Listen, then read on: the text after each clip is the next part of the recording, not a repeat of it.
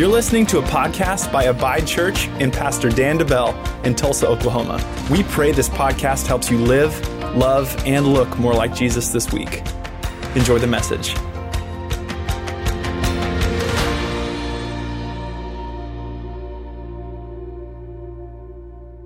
really quick, before I get into my message, I want to recap something that happened or we talked about last Sunday. Last Sunday, I introduced to you kind of a new goal for our church. And I just shared some vision for the, the next four months as we finish out two, 2023, these next four months, how we are trying to be strategic with the future of our church. You know, we've been in an interesting season where for uh, about a year now, we've been looking for our next step as a church. We're looking for a place for us to have uh, a permanent home where we can have our own building, our own lease space, or our own uh, building that we own, whatever it might be. And so, what we've done is uh, temporarily we've been meeting here at the Global Ventures building. And so, we use this on Sundays, but obviously during the week we don't really have a ton of access to it. And so we're believing God for a space of our own that we can have access to uh, 24 uh, 7 whenever we need it. Um, and so what we've done is we've tried to be strategic in this season to get ready for what God has next for us. And so we've started this giving campaign called God's House, Our Home. And uh, we've been talking about this for, uh, you know, like I said, not quite a year, but almost a year. And we've just been saying, hey, we're going to start setting aside money, finances for the future of our church, for the future building of our church, and for the next step that God has for our church. And what's amazing is I shared this last week, and it's even higher than this, but last week I talked about how um, so far in less than a year, we've seen $67,000 come into the house fund, which is amazing, which is, yeah, that's worth celebrating. You can cheer about that. Um, for a church our size in less than a year to see that amount come in is, is pretty phenomenal. That's, a, that's an amazing thing. And so what we've said though is we, I feel like God put on my heart that for the next four months, that we are going to set a goal, a faith filled goal, kind of a, a, stretch goal, if you will, uh, to get that $67,000 all the way up to $100,000. And so our goal is that in four months, we're going to raise and, uh, and give $33,000. And that can, that is a lot of money. I say it can seem like a lot of money. That is a lot of money. And so, but we feel like, I feel like God put on my heart when we get to that $100,000 mark, that we're going to be prepared to do whatever comes next. If we need to put down a down payment in order to purchase a building, we'll be ready to do that. If we get into a lease space that needs a little bit of renovation for our kids' ministry and things like that, we will be ready to do that. And so that $100,000 is going to set us up great for the future uh, in the next step that God has for us. And so $33,000 is a lot of money. And it's like, well, I mean, I can't give, you know, $15,000. I don't know how we're going to get there. Uh, well, what we did is we put together this big faith estimator. And so behind me, I have this chart right here that kind of breaks down how can we practically get to $33,000. At the very top, uh, basically how it works is from the left over. If one person said, hey, over the next four months, I can give 5 Thousand dollars, Or we've had p- uh, businesses do this. If a business can say, hey, our business can give $5,000 over the next four months. The next two categories or, or, columns here just show you what does that look like per week? What does that look like uh, or per month, per week? Uh, it makes it a little bit more tangible because obviously five grand is a lot of money, but when you break it down into per week, some businesses can say, yeah, we can, we can afford that per, uh, per week. Uh, if two people say, hey, we can give $2,500 over the next four, four months. And what's great is even just in this last week, we had one person or one couple say, hey, we're going to we're gonna take one of those $2,500 marks. And so they, they committed to giving that all the way down to if 60 people said, hey, I don't got a lot of finances coming in right now, but I, I can give $100 over the next four months, basically a cup of coffee a week. I can contribute and I can give towards the house fund that amount. And so, what I said last week is here's what I'm asking all of us to do. I'm kind of recapping last week because there's, it was a holiday weekend. There's a lot of people uh, that, that weren't here. But here's what I'm asking us to do. If you call Abide Church your church, and this is where you're planted. Number one, as always, I'm going to ask you to do what God's word says. And so the first thing I'm going to ask you to do is give what God puts on your heart. Uh, 2 Corinthians 9, verse 6 says, Each of you should give what you have decided in your heart to give, not reluctantly or under compulsion, for God loves a cheerful giver. I can be a cheerful giver when I am giving in obedience to what God's prompted me to give.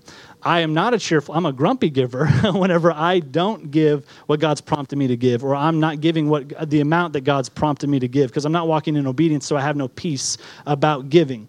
But I can have cheer, uh, cheer I can have a cheerful attitude and joy in giving whenever I walk in obedience. The second thing I said is this if um, give and, and can pray about giving if your heart is for the future of this church, if this is where your heart is and this is where you want to be planted in this body, I'm going to be bold in saying, hey, pray about what God would have you give towards this. Jesus said in Matthew 6 21, where your treasure is, there your heart will be also.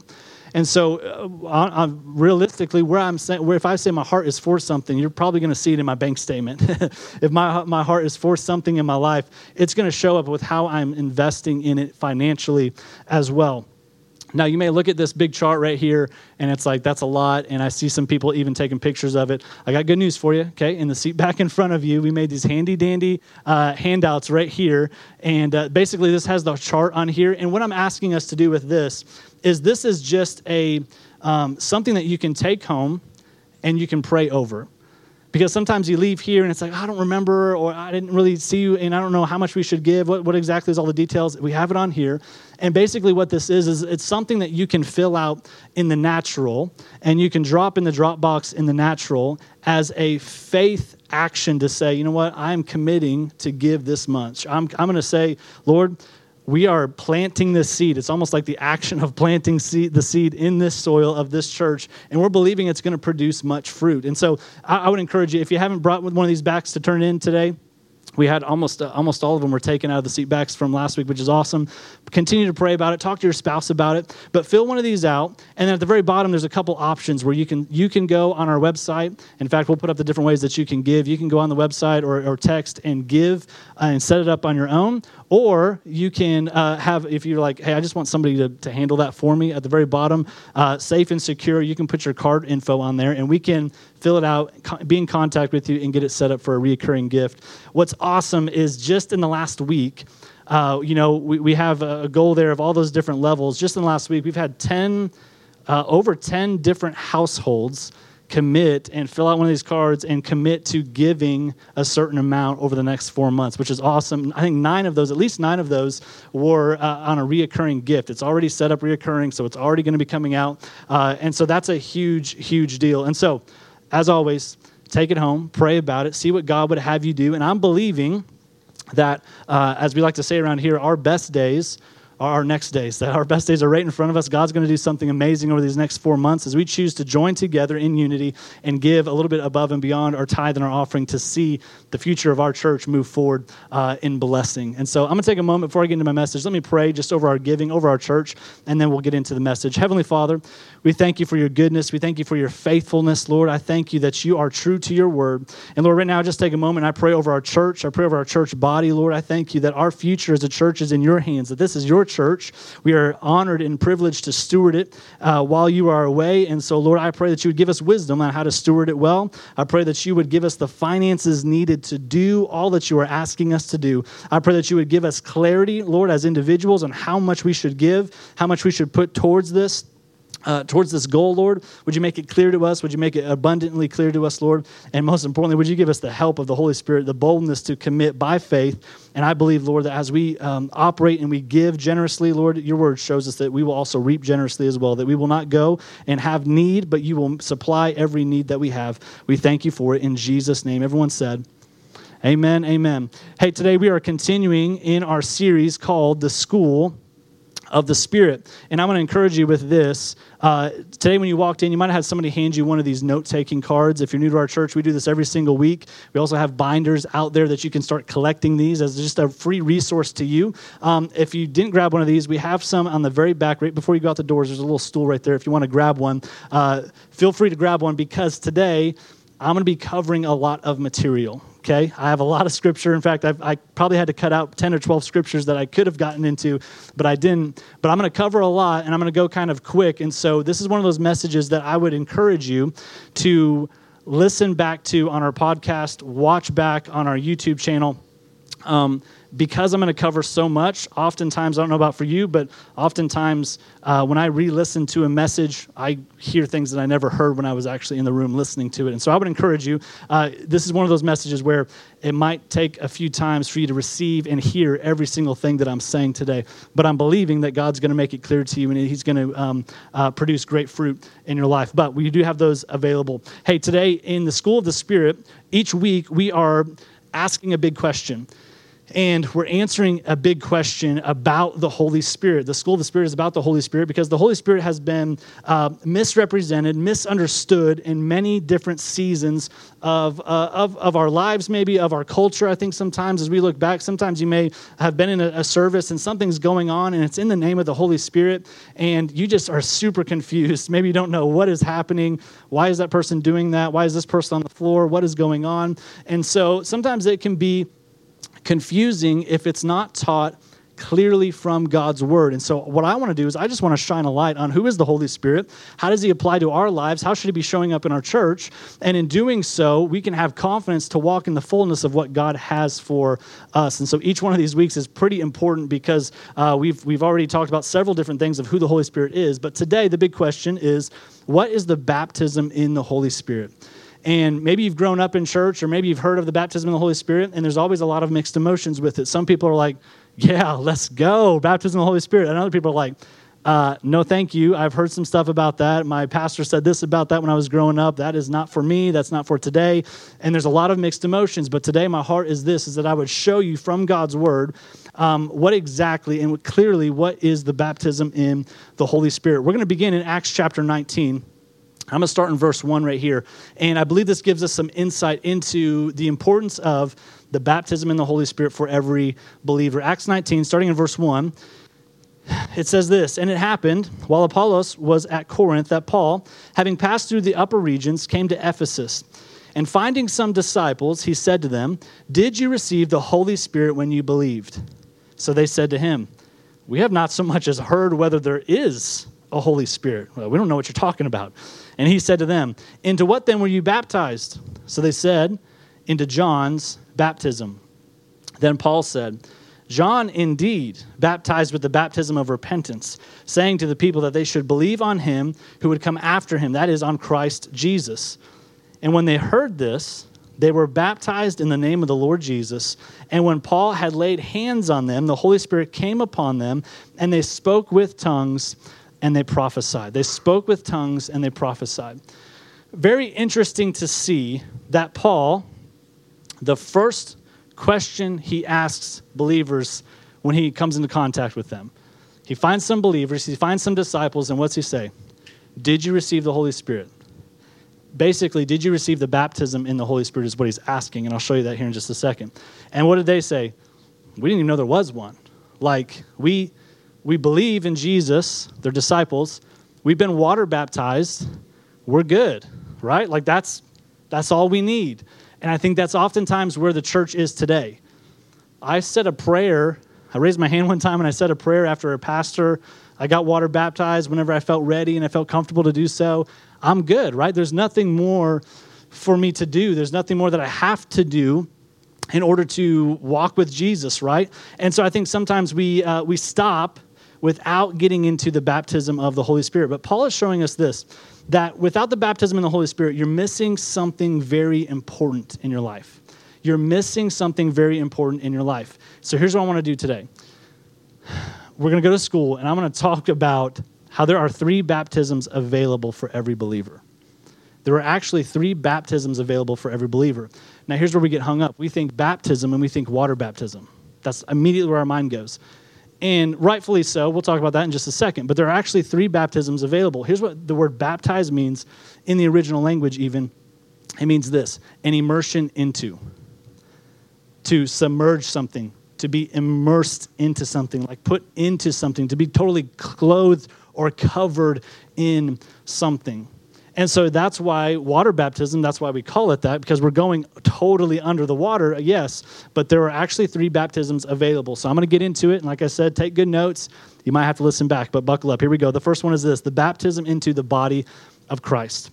There's the baptism into the body of Christ. This is salvation. This is salvation. This is not a religion. This is not when you choose to join a church. This is not when I choose which denomination fits my doctrine and my beliefs. That's not it. Salvation is an immersion into a relationship with Jesus Christ and his church. It's a immersion into. It's a it's a full-on decision. It's not a part-time thing. It's not a once or twice a month thing. It is salvation is an immersion into the body of Christ. Let me show you 1 Corinthians 12, verse 13 says this For we have all been baptized into one body by one Spirit. We've all been baptized into one body by one Spirit. I'm going to try to stay on track because there's more I could talk about just that one verse. Here we go. Galatians 3:26. It says, "So in Christ Jesus, you are all children of God through faith." For all of you who were baptized into Christ have clothed yourself with Christ. Baptized and the word clothed have the same picture that we're seeing. You will see clothed as what? Being completely covered, being completely surrounded in your life. And so he's saying what? You've all been baptized into Christ, you've all been clo- you have clothed or covered yourself, being immersed in to Christ. You are now in Christ. And that's exactly what uh, abide, the word abide actually means to remain as one. We are one together, His Spirit in our spirit. Um, this is the first step in our Christian journey. It's an immersion into this relationship and into the family of God. It's an all-in experience. It's again, it's not a part-time thing. It's not just when I feel I feel like it thing. And so I want to show you this in Scripture as well. We see this in the life of the disciples in John 20, verse 22 it says, this is after Jesus has been raised from the dead. He's meeting with his disciples, and it says, Then he, he being Jesus, breathed on them, and he said, Receive the Holy Spirit. In week one, we talked about how the word spirit could often be translated, um, and it's difficult to translate from the original language, but it could often be translated as breath or a force of air. That's the same thing. So it's, it's interesting that Jesus breathed on them and said, Receive the Holy Spirit. So this moment right here is the disciples' salvation moment. Up until this point, they weren't saved as we are saved. They may have believed in Jesus, but at this point, Jesus had paid for all sins. So now they could be free from their sin um, in the new covenant, in the New Testament, as we see it moving forward. This is their salvation moment. Their sins are forgiven, and they've received the Holy Spirit on the inside of them. That's why Jesus says, receive the Holy Spirit. But at this time, they had received the Holy Spirit on the inside, but they hadn't yet received the immersion into the Holy Spirit. Let me break this down. I got this water bottle up here. Let's say this water bottle is empty. This water bottle represents you when it's empty, okay? When you put your faith in Jesus and you say, He is the Lord of my life, I believe, I receive my salvation. It's a free gift. God takes his spirit as water and he would fill you up to the top, just like this. You are filled with the Spirit. You have the Holy Spirit on the inside of you. But this is not where God desires you to stay. You have the Holy Spirit at salvation. But if this is where you were meant to stay, why would Jesus tell his disciples to wait to receive more from the Holy Spirit. So let's look at it. Acts 1 5. He's already said, receive the Holy Spirit. Acts 1 5, Jesus says, John baptized with water, but in a few days you will be baptized in the Holy Spirit. So if at salvation the disciples received all that they needed from the Holy Spirit, why did Jesus say, in a few days, you're going to receive more of the Holy Spirit? You see how this is not the end game. This, though, I will make this point. This is all you need to go to heaven is salvation. You don't need to be water baptized to go to heaven. I'm going to get to that in a second. You don't need the baptism of the Holy Spirit to go to heaven. You need the baptism into the body of Christ, a free gift, not in your works, not anything you can do to earn it. It is a free gift by faith you receive from Jesus, and you can have access to the Father and go into um, eternity in heaven. So here's what happens at salvation you receive the Holy Spirit on the inside of you. He says to his disciples, John baptized with water, and I believe that he, they were baptized with water, but he says, Soon you will receive the third baptism. You're going to be immersed into the Holy Spirit. And I'm going to get to that in just a second. So remember the water bottle here. I'm going to put it over here so I don't knock it down. The second baptism is this baptism in water. Point number two baptism in water. So the first one is into the body of Christ. That's your salvation moment. That's when now I have the Holy Spirit on the inside of me. I am. I can go to heaven. Um, if I die today, I'm going to go to heaven. I'm going to be with Jesus. The Holy Spirit is with me. But there's a baptism in water, and this is the most popular one that we see. Water baptism, though, and salvation are not the same event. They're not the same thing, is what I mean. They're not the same thing. You don't have to be water baptized to be saved. And I can say that with all confidence because if you did, that would mean an action of yours got you into heaven. An action of yours earned your salvation. You don't have to be water baptized to be saved because salvation is what? It's a free gift. You cannot earn it. Not because you checked all the right boxes do you get to go to heaven someday. No, did you receive Jesus as Lord and Savior of your life? If so, you can have a personal relationship and you can go into heaven someday. Some people will teach that you have to be baptized to go to heaven, but that's not what we see in the New Testament. That's not what we see at all. In fact, the greatest example is when Jesus is being crucified and there's a thief on the cross next to him. And what does the thief say? He said, he looks at Jesus and he says, Remember me. That's all he says. Remember me, right? And what is he saying? In saying remember me, he's saying, I believe you're the Son of God. Remember me when you go into your kingdom. Remember me. And that moment of faith, those words of faith, what was Jesus' response? Today, you will be with me in paradise. Jesus didn't look at him and say, Ooh, a little too late, my friend. If we could just get him down and if we could take him down real quick, get him dunked in the water and put him back up here, he's going to be with me in paradise. That's not what he said, right? He said, Today, you'll be with me. Why? Because it was faith. He received it by faith. That's what it takes. Um, accepting, uh, let me show you Acts 2.41 really quick. It says this, that we can see both, both the first two baptisms. Acts 2.41, those who believed what Peter said. What's belief? That's salvation. That's, that's the first baptism into the body of Christ. Those that believe what Peter said were baptized, water baptism, and added to the church that day. This is a very important order because the accepting the message of Jesus is a private decision that must go public at some point. It's a private decision that must go public at some point. A great example is this, this wedding ring that I wear on my finger, right? I, this means that I am in a covenant relationship with my wife, okay? But this wedding ring, this piece of metal, does not make me married. What makes me married is the covenant and the commitment in the covenant that I made on my wedding day between my wife, Leslie, and our holy God in holy matrimony not a piece of paper that says I'm married. That doesn't make me married. Okay? Marriage license doesn't make me married. The covenant of our marriage that we swore to one another, that makes me married. But this ring is an outward declaration of that covenant. I wear this boldly to say, I'm glad that I am in a covenant relationship.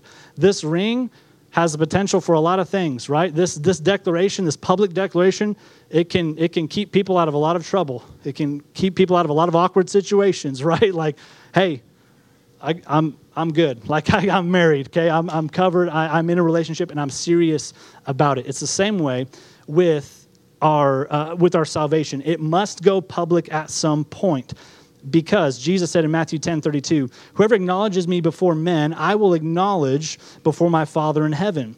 Disown me before men, and I will disown you before my Father. It's an important thing. It's when I, we go under the water, again, baptized what? Immersion into. So I'm going under the water, just as Jesus laid down in the grave and came back to life. That's what it's symbolizing. I am serious about dying to my old self, my old life being cut off from me. I'm leaving it in the water and I'm coming back up a new creation and I'm going to walk in the fullness of what God has for me. It is a cutting off of my old life. It's a declaration to the people around me I am a new creation in Christ. I am moving forward in a serious covenant relationship with the living God. Number three is this baptism in the Holy Spirit. Everybody with me so far? Parker gave me the thumbs up, so we must be good. Baptism in the Holy Spirit. So we see salvation, we see water baptism. Now for the baptism in the Holy Spirit. Let me get my water bottle back out for you. You've received Jesus. You have the Holy Spirit on the inside of you, just like this water's on the inside of the water bottle. Here's what the baptism in the Holy Spirit is like. Imagine with me for a second a Colorado river not the Arkansas River, that's dirty and disgusting, okay? Colorado River, fresh water, living water, white water, flowing, powerful, coming out of the mountains, going, moving, active. Imagine me taking this full bottle of water and putting it in that river. That's the baptism of the Holy Spirit. Two things happen.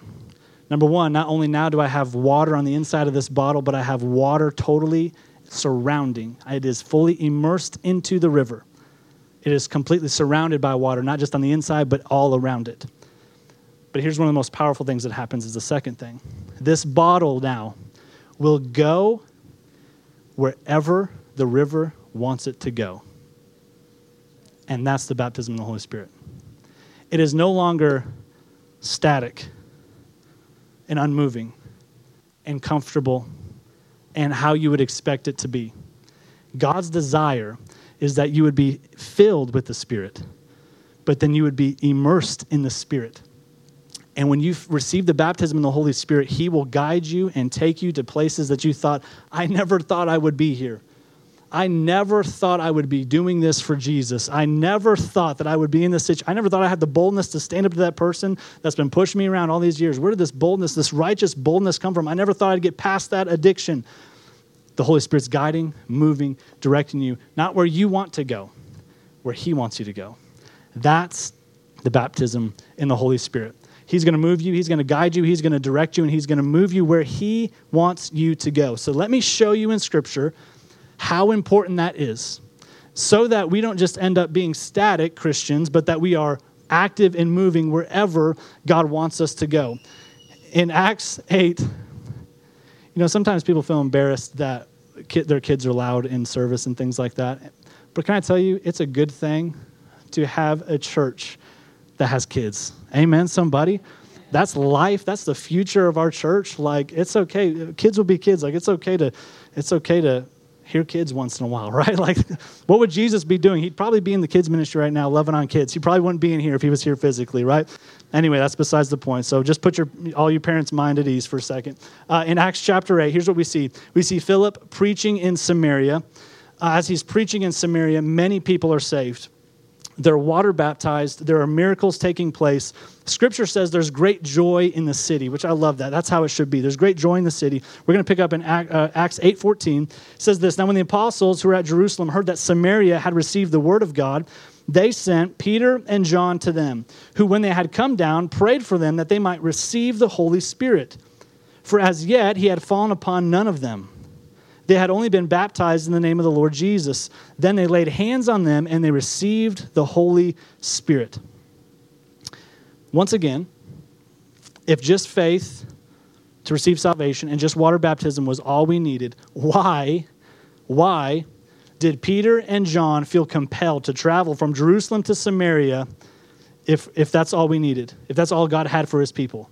They said, No, we are going to go and we're going to make sure they get the fullness, the immersion into the Spirit that is, that is for them. We're going to make sure that they receive all that God has for them. Now, this baptism is for power, it's for boldness, it's for your spiritual success here on this earth, is what it's for. It's so you can properly represent Jesus everywhere that you go. If we say we're disciples of Jesus, Jesus should be our example. So if we say there's three baptisms available for every believer, we should see this in the life of Jesus. Correct? He's our example, right? So where is it? The, well, the first one is this Did Jesus need to be saved? No, he's the Savior, right? Uh, uh, scripture says you must be born again. That's spiritual. He didn't have to be born again. He was born again perfect the first, or he was born perfect the first time. There's no born again experience. So he, he didn't have to have the first baptism. But we do see what? Water baptism and we do see after he was water baptized, scripture says the Holy Spirit descended upon him or fell on him like a dove. The Holy Spirit's not a dove, but it descended upon him or fell on him like a dove. Isn't that what just Acts 8 said? It says in verse 16, For he, he has yet fallen upon none of them. Fallen upon, descended upon none of them. That was Jesus' baptism in the Holy Spirit after his water baptism. If Jesus, the Son of God needed this baptism. How much more do we need it? We need it. It was only after Jesus received the third baptism did he begin to do miracles. Did he begin to walk in the fullness of what God his Father had called him to do for this earth at this time? The purpose of this baptism is to send you and to release you to do the work of the ministry. Think about it for Peter. Peter, the night Jesus was betrayed and was getting ready to go to the cross, Peter could not confess Jesus to a little girl. But days later, he is preaching Jesus to thousands. The only thing that changed in Peter was the baptism of the Holy Spirit. He received a salvation moment. He had been water baptized, and now he received the baptism of the Holy Spirit. So he would boldly proclaim Jesus when he could not even say Jesus, that he followed Jesus to a little girl. Thousands were saved because he received the baptism in the Holy Spirit. Isn't it a shame that this has been turned into the weird thing in the church? The baptism of the Holy Spirit, that's the weird thing. Hey, you need to be saved, you need to be water baptized. Don't you touch that baptism of the Holy Spirit stuff. But I would raise this question wouldn't that be one of the greatest tricks of the devil? To make this baptism, out of all of them, the weirdest. Because this one is the one that contains your power, it's the one that contains your boldness, it's the one that contains your victory. So the devil will do anything in his power to say, you know what, if I lose one to salvation, but if they have boldness to preach and to live it out, that creates a ripple effect where many and, and family trees can be saved. I, will not, I don't want them to have that. Don't let the weirdness of what you've seen or heard make you run from this baptism. As I wrap up, I'm going to give you a couple examples here. I'm going to give you some Old Testament examples. I'm going to give you some New Testament examples because this is not a new teaching. Uh, if you ever hear somebody say, I got a brand new teaching for you, no one's ever taught on this, you should probably run, okay? it's, this is not a new teaching. This is all through Scripture, Old Testament and New Testament. Let me give you an Old Testament example. The first one is this. You can go ahead and put up that, um, that diagram. This is the tabernacle. In the tabernacle, you have the outer courts, you have the inner courts, you have the holy place, the most holy place. The most holy place is where the presence of God would dwell physically. Here's what's interesting. In order for them to get into the most holy place, there were three things they needed to do. The first thing is that you can put it up there, there was an altar where they would shed the blood of a lamb, sacrifice. The second thing is there was a laver for water and washing in water. The third thing is there was a flask for anointing with oil. Some of you have seen the picture. Three. You can put up that last slide for me. This is a picture of foreshadowing where we are today. They did it in the natural, we do it in the spiritual. You see, in the tabernacle, there was only one doorway that's Jesus. He is the way, the truth. No one gets to the Father except through Him. One doorway. First, there is the altar for the shedding of blood of an innocent lamb, who is Jesus, the spotless Lamb of God, who shed his innocent blood for you. Salvation. Next was the washing in water, water baptism. Third is the anointing with oil. Oil, especially in the Old Testament, but also in the New, is a representation of the Holy Spirit, as well as you might see him as fire, represented as fire, sometimes as the cloud, is a representation of the Holy Spirit. So, what did he lay out? He said, if you want to experience the fullness of his presence, here's three things the sacrifice of blood, the washing of water, the anointing with oil. Then you can go in. You know what happened in the Old Testament if they skipped one of these steps and they tried to go into God's presence on their own terms? They fall over dead. And that's a great reminder that we, we have some grace in the New Testament. But even with that grace, you cannot experience the fullness of God's presence under your rules. You go into the fullness of His presence under His rules. You see, a lot of times we'll say, well, I'll get saved and I'll get water baptized, but that Holy Spirit stuff, ah, I'm just going to go right around that. Why go around something that will allow you to experience God at a deeper level, like putting this bottle in a river? Why run from it? If He's a loving God, who He is, if He's got great things for you, and He does, why would I go around being immersed and submerged into His presence? This isn't the only Old Testament example. I don't have this in your notes, so you can write this down. I don't have a slide for this, but 1 Corinthians 10, verse 1, I read this this morning and I just I couldn't help myself. I got to share it with you. 1 Corinthians 10, verse 1 and 2. You can write it down, look it up this week. It says, Moreover, brethren, I do not want you to be unaware that all our fathers were under the cloud, all passed through the sea. Verse 2 says this all were baptized into Moses into the cloud and in the sea. All were baptized into Moses in the cloud and in the sea. Who is Moses? He was their representation of Jesus, he was their Savior. That's the foreshadowing of salvation. In the sea, water baptism. In the cloud, who's that? That's the Holy Spirit. New Testament, and again, I have these on your notes, but I don't have slides for them because I'm just going to go through them really quick here. In the New Testament, in Acts 1 5, what do we see? At the, at the end of John, Jesus breathes on them, said, Receive the Holy Spirit. That's salvation. Acts 1 5, he said, John baptized in water. There's, there's water baptism. You shall be baptized in the Holy Spirit not many days from now. There's the third one. In Acts 2 38, they say, What shall we do to be saved? And they respond, Repent. That's salvation. Be baptized that's water baptism. Receive the gift of the Holy Spirit. That's the third baptism. In Acts chapter 8, we looked at this a little bit earlier. It says they believed, they were baptized, and then the apostles came and they prayed for them to receive the fullness of the Holy Spirit. There's all three. In Acts 19, which is where we began, Paul says, Did you receive the Holy Spirit? He said, Well, we, we, we were disciples. We're saved. We've been water baptized. I'm like, What more? What are you talking about? He laid hands on them to receive the third baptism. Theologian, any theologian will tell you that if you find a pattern of three in Scripture, that it's doctrine. I've shown you a lot today. Old Testament, New Testament, where do you want to look? It's there. And many people say, well, that the baptism of the Holy Spirit was for one group of people at one specific time on this earth. It's for the day of Pentecost only. Here's what's interesting.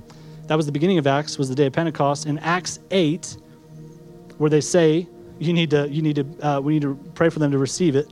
Acts 8 was five years after Pentecost. Right? So they're still talking about it. Acts 19, where we started with the Apostle Paul, 25 years after Pentecost. What's Paul's first question to a disciple? Did you receive the Holy Spirit? Did you receive the baptism of the Holy Spirit? If not, you better. You, because it's, it's going to help you. Trust me, it's going to help you. That was Paul's first question 25 years after the first experience of the baptism in the Holy Spirit. Must be pretty important. So, what do we see? Salvation, uh, the three baptisms, salvation. You saved and you become a new person. That's all you need to go to heaven. But God wants you to have spiritual success here on this earth. So He set up some things for else for you to do. While you're here, while we're waiting for Jesus to come back, He said, Get water baptized. Your old person is cut off. It's the wedding band, it's a, a declaration of what's happening here. If you want to do that, fill out a Connect card. We would love to, to, to, water baptize you if you've never done that before. The last one is spirit baptism. You receive the power to walk as Jesus walked. That's the simplest way I can put it. Here's what that means Death cannot touch me, fear cannot entrap me, and sin cannot enslave me. I can walk as Jesus walked because I'm commanded to, but the Holy Spirit will help you do it. I received this baptism when I was five years old. Five years old. And can I tell you, uh, from the ages of about two to five, I was an animal of a child. Okay, my mom nearly had to put me on a leash in the backyard just to keep me from running away and running down the street or being in the street or unlocking a door. Like I had to be contained, y'all. I was an animal. Any you thought the door was locked? I will find a way to unlock that door, okay? You didn't think I could get on the roof at 3 years old? I will get on the roof at 3 years old, okay? At five years old, I received the baptism in the Holy Spirit after I had received salvation and been water baptized. It was a Wednesday night at our church, and I received this in my kids' class. My parents came to pick me up, and right there in the hallway, I had a little packet that explained the decision that I made. And I excitedly told my parents, Mom and Dad, hey, I received Spanish tonight. Because I received the baptism of the Holy Spirit with the evidence of speaking in tongues. And the only other language I knew was Spanish. So I was like, I got me some Spanish, y'all. Let's go. I'm good at it, right? Like, man, come on, Lord. And they were very confused at first. They said, What are you talking about? I said, I, I, I got Spanish. I, we said this prayer, and we were talking about the Holy Spirit, and they're like, Ah, you received the baptism of the Holy Spirit. You received your prayer language tonight. Yeah, yeah. They're like, Show us. We're right there in the hallway, right? I'm five years old. I don't care. I just start praying in the Spirit right there in the hallway. People passing by, I don't care. But from five years old beyond, my life changed. And people would look at me as a toddler and as a, a, a kid, five and younger, and they would tell my parents, he's going to be a handful when he's older. there's no other explanation on what changed in my character besides the baptism in the Holy Spirit. It changed the trajectory of my life because people would have looked at me at a two, three, four year old that you couldn't discipline at all because I would just, they would, you know, spank me and I would turn around and I would growl at them and run away. There's no, there's no other explanation besides the baptism in the Holy Spirit.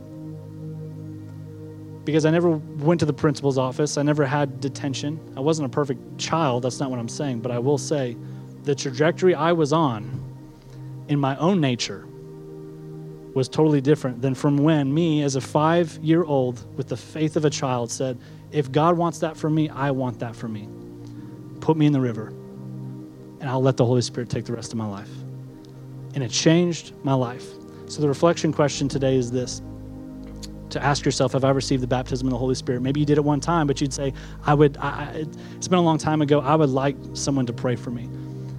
The action step is pretty simple request the baptism in the Holy Spirit. It's not a physical thing that you do, the baptism part, but you request it from Jesus. Jesus is the one that, that John said he will baptize in, in fire and in the Holy Spirit. He will baptize. So we request the baptism of the Holy Spirit from Jesus, and we receive it by faith. There's no action. I don't got to go to a dunk tank somewhere and get dunked for the baptism. No, you receive it by faith. So let me pray, and then I'm going to ask if you would like to receive this baptism, I would, I would love to pray for you. Let me pray, though. Heavenly Father, thank you for today. Thank you for your word. Thank you for providing a way for us to have spiritual success here on this earth. I pray, Lord, that you would help us eliminate any ba- barriers or things that would keep us from the fullness of who you are. And Holy Spirit, I ask that you would give us the boldness to walk in obedience to your word, that if we have yet to receive the baptism of the Holy Spirit, that we would receive it boldly and that you would move mightily in our lives in Jesus' name. If you keep your heads bowed and your eyes closed for just a second, if you're in here today and you'd say, Pastor Dan, I would love to receive the baptism in the Holy Spirit today. I've never done that, but today I would like to. I want to receive what God has for me. If that's you, would you raise your hand? Say, hey, that's me. I want to receive that. I see that hand right here. Anybody else? Say, hey, I want to receive that. I see that hand. Say, hey, I would love to receive that. Good, good, good. Here's what I'm going to do. If you said that, if you raise your hand just now, I'm just going to ask you just turn your palms over just hands up, just as a way of receiving. Let me pray for you. And as I pray for you, nothing weird's going to happen, nothing crazy is going to happen, but the Holy Spirit you will be immersed into spiritually. And it's not a crazy thing, it's not a weird thing, but it's a powerful thing. And I'm going to ask that, the, that Jesus would baptize you right now. So let me pray. Heavenly Father, I thank you right now for everyone that just raised their hand, that wants a fresh baptism in your Holy Spirit. Jesus, your word says that you baptize us in the Holy Spirit. And so right now, I pray, right now, would you, Holy Spirit, come and move. Jesus, would you baptize us in the Holy Spirit in a fresh way, in a new way, right now, in Jesus' name? Would you submerge us, immerse us into the Holy Spirit? And we say, Holy Spirit, would you come and would you move and would you clean and would you purify and would you bring peace and boldness and victory in our lives, Lord? And if that was you right now, I just ask you, just ask Jesus, just quietly to yourself, say, baptize me in the Holy Spirit. In Jesus' name. In Jesus' name. Amen. Thank you for listening to the Abide Church podcast. If you'd like to partner with us financially, or if you're in the Tulsa area and would like to attend our weekly gathering, you can check out abidechurch.com.